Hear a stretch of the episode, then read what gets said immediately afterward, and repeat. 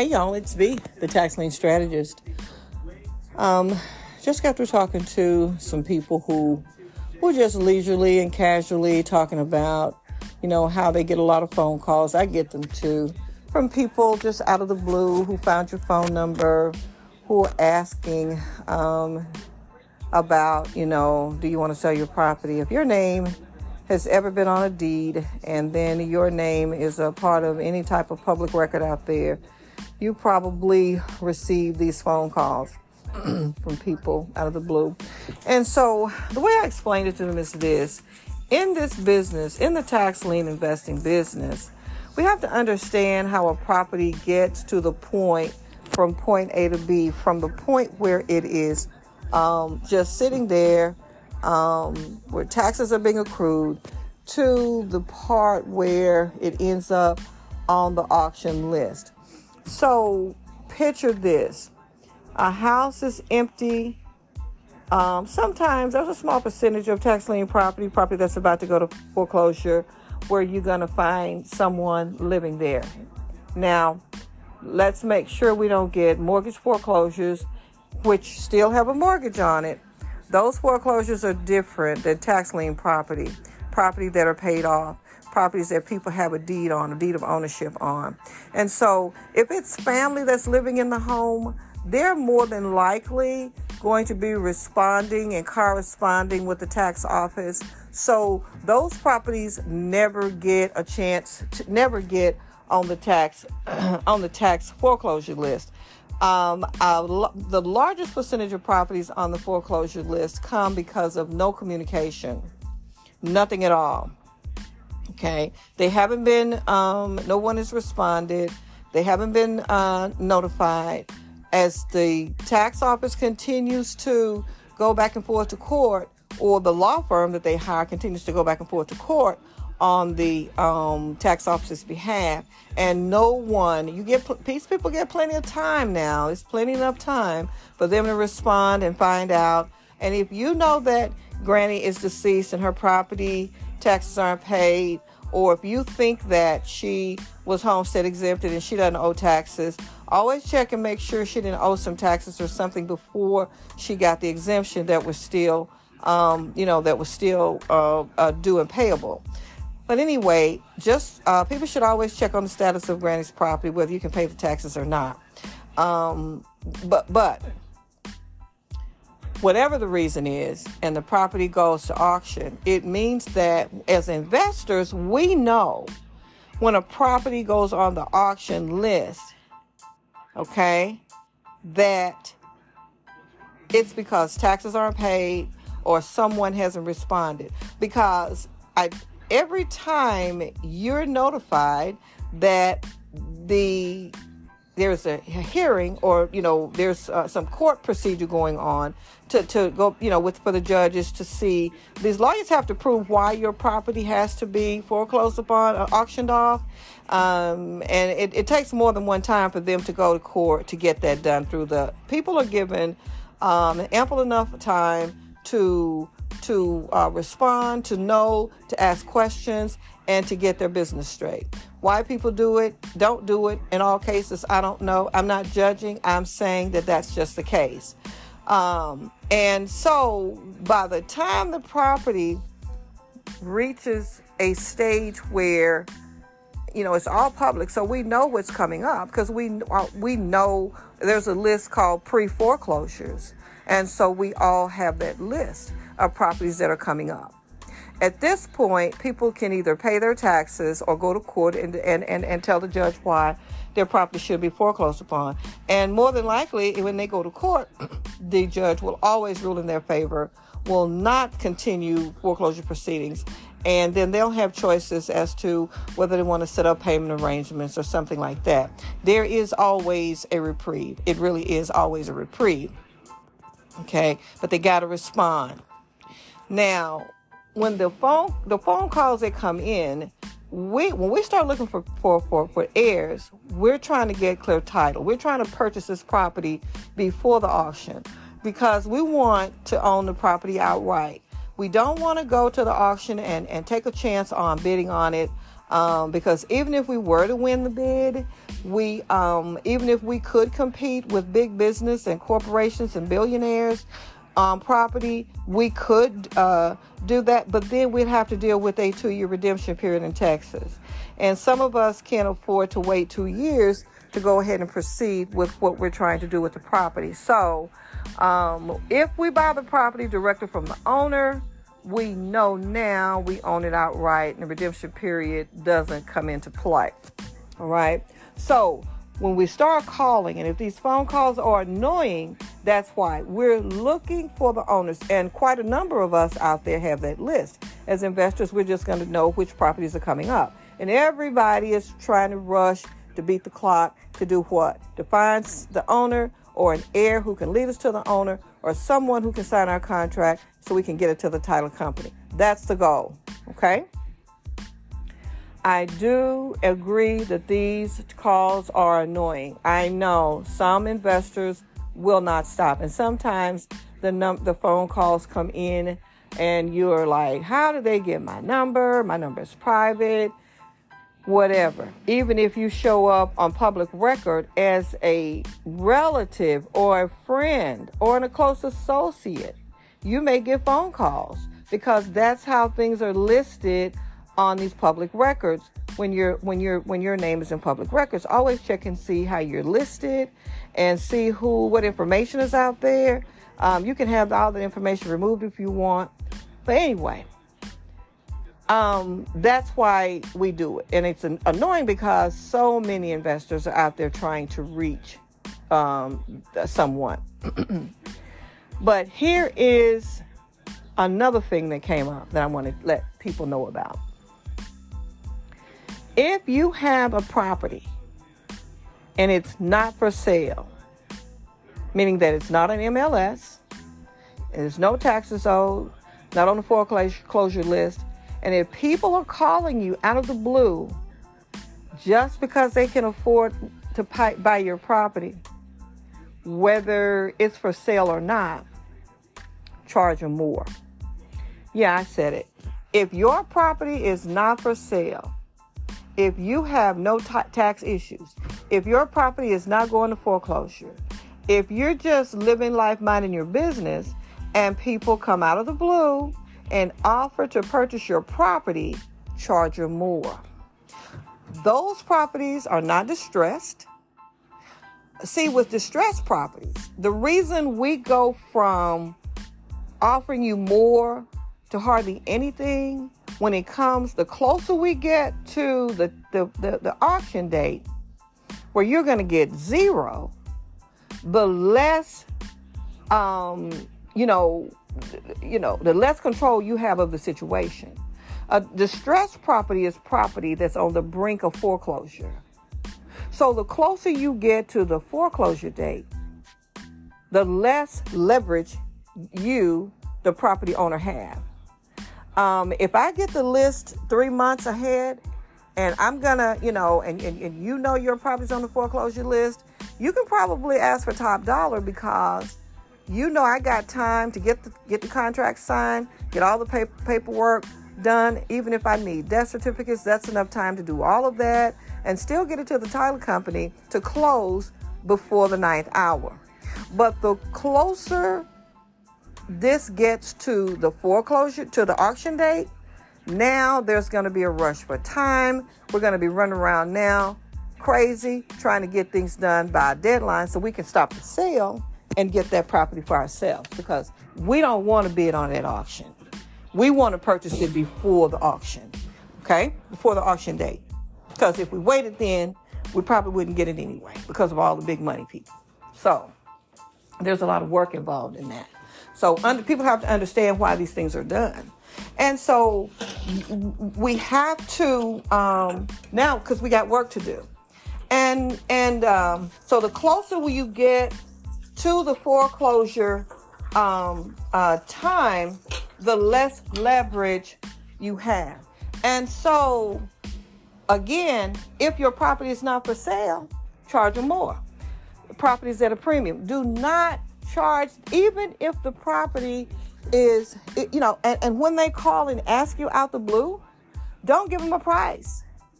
just be very quiet and say, and then say, how much are you offering? Let the burden be on, let it be on them. And then you have take time to find out what it's worth. And whatever it's worth, charge them more. Then someone says to me, oh, well, how can I buy a house for more than what it, it'll price for? Well, you figure it out. Y'all figure out how to get stuff that you shouldn't have anyway. So figure that out. Uh, pay cash for it, and then no bank or anybody is going to have a problem with it. But you, as a property owner, you call the shots. You tell them the how, when, and the why, and charge them more.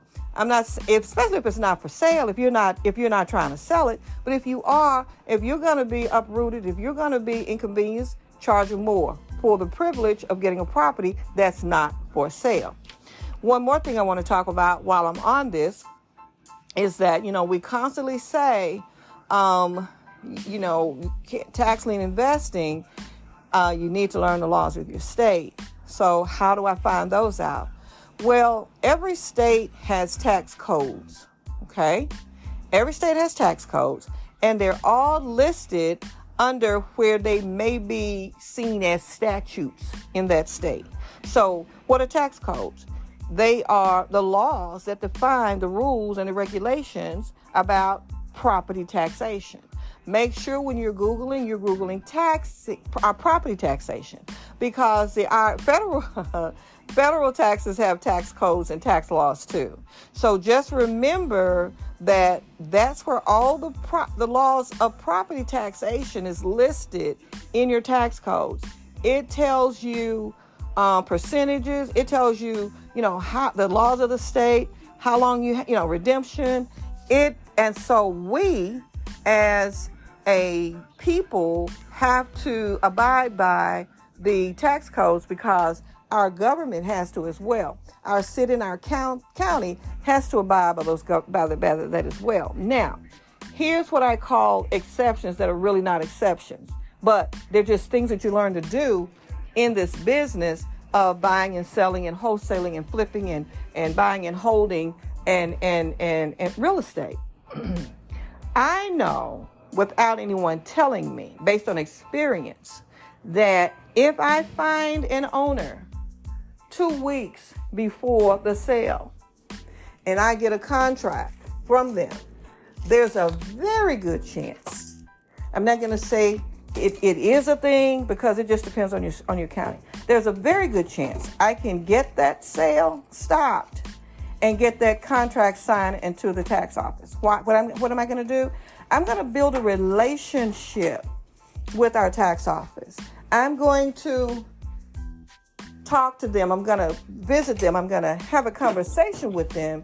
And I'm going to, they're going to know that I do good business. So if I call and say, hey, I know that this property will be on the uh, foreclosed on in two weeks, but I got a good sale on. I got, got the right customer, got the right owner, got all I need. I'm going to use a certain language. I'm going to say certain things that I know to do. More than likely, they're going to say, "Okay, go for it. Go ahead. Um, we'll take. We'll we'll give you 30 days on it um, because they can do that. Um, and so we'll give you a chance to get a closing on it. Okay. Uh, if you want to know more about that, just give me a call and we can have a private um, uh, uh, call about it. But these these are exceptions. The, you know, you know the tax codes give you the give you the, the laws. Um, you know, sometimes we talk about the exceptions to those things because um, anything is doable. At the end of the day, they just want their money. Tax office wants their money, and if they got to wait another 30 days for it and they think they're going to get it, they'll go for that. If you know how to deal with them and know how to the right language to use, I mean, we do it all the time. People do it all the time. So we can get property. Uh, I don't know if I should be saying this on here, but yeah, property can be um, taken off the foreclosure list for a lot of reasons, and that reason alone is, is good enough. Um, I wouldn't try it. it doesn't happen often, but I stopped the sale the day of, of the auction. But I knew what I was doing. I stopped the sale the day of the auction and got the property to the title company, and we closed like two weeks later. So anything is possible. These things happen, but just wanted to let people understand why you get start getting so many phone calls um, going toward when you get closer to the auction, you're getting so many phone calls because people are just trying to make a deal.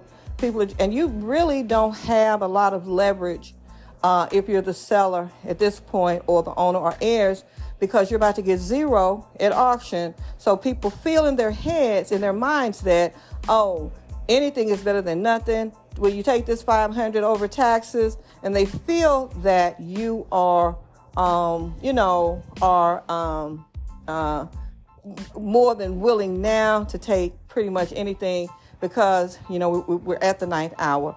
Another thing is make sure you do your due diligence. I was also talking to someone this morning on the phone about adjudicated property, which is property we call over the counter. Let me say that real quick. Um, I always say that there's only two ways to acquire property, and it never will change. Um, because of the law of the land, because of where our, our laws come from, um, you know, uh, from the beginning of time, um, where laws come from, um, uh, you know, uh, land has always been able to be only transferred legally without any type of issues is by heirship or uh, which is uh, when a pro- property has been probated and and a warranty deed. Always has been always will be. There are exceptions because if a property is adjudicated property is property that's sold over the counter, these are properties that did not sell at auction twice. So you have to ask yourself what it, you know, the natural question is, okay, well, what's wrong with it? Didn't sell twice. Let me do my homework before I purchase this property over the counter.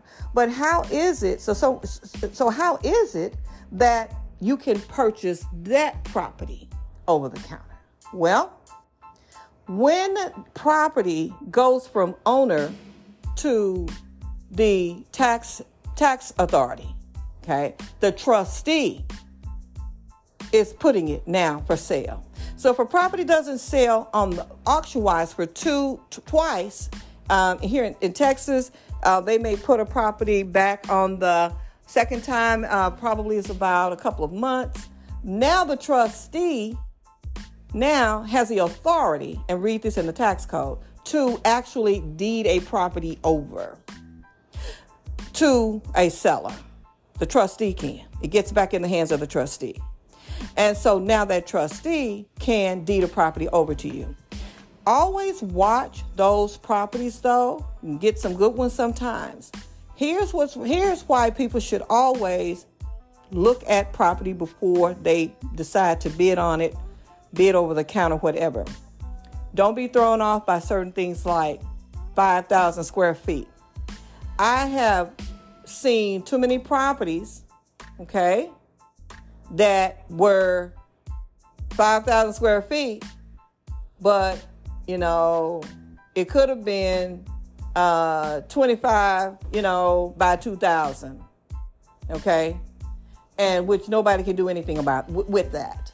So always do your due diligence or whatever 5,000 is divided by 25 front. I think I'm right, not sure, but I think it's 25 front by even those um, town, even those that stuff they're building in the air. I hate those things. I'm sorry. Um, that where they're not even caring about square footage anymore. They're just throwing stuff up anywhere. And so even those condos and those townhomes that they're throwing up where they don't need as much square footage in the front I just really believe there's not a whole lot of thought gone into those, but because Tex Houston, I know our county does not have deed restrictions. They just do anything they want to do right now. But make sure when you, you do your due diligence, you use your map and that you look at the dimensions and that you then visit the property, look at your boundary lines from one, from from from and, and, and visualize that property, but uh, beside uh, next to uh, the properties uh, on either side. Make sure you carry your map with you that uh, uh, has boundary lines of that of, of that particular property, as well as the two properties on either side, so you'll know exactly what you're getting. Make sure you know what your 5,000 square foot is. A lot of times, those properties that don't sell at auction are even pieces of that property. It may be a small piece of land that could be just uh, 15 feet long wide, you know, that type of thing.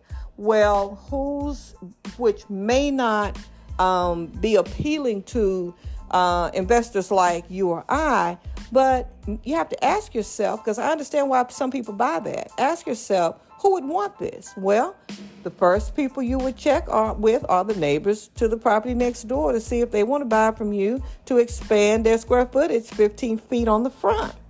So there's, you know, all kind of ways to look at this. So, but always do your due diligence, know exactly what you're what you're getting, and so and know why some of those properties end up uh, over the counter. Um, let's face it, we got billionaires and corporations bidding against us at auction, and so if it was anything that they could do a lot with, they would. So we have to ask, just ask yourself first, why is this property for sale? Over the counter and understand why you can get it uh, without having the signature of, a, of, of an heir or a seller. And that's why over the counter sales, but make sure you understand why they're there and what you should do with them and what you shouldn't. Uh, that's it for right now. I've got a few more to add here and some more people that I'm meeting with today. We're doing a lot of online um, meetings today. And uh, if you have any questions about anything or want to add anything or need me to discuss anything on this podcast, just give me a message at the tax lien strategist at gmail or v v e e at the tax lien strategist.com. Take care.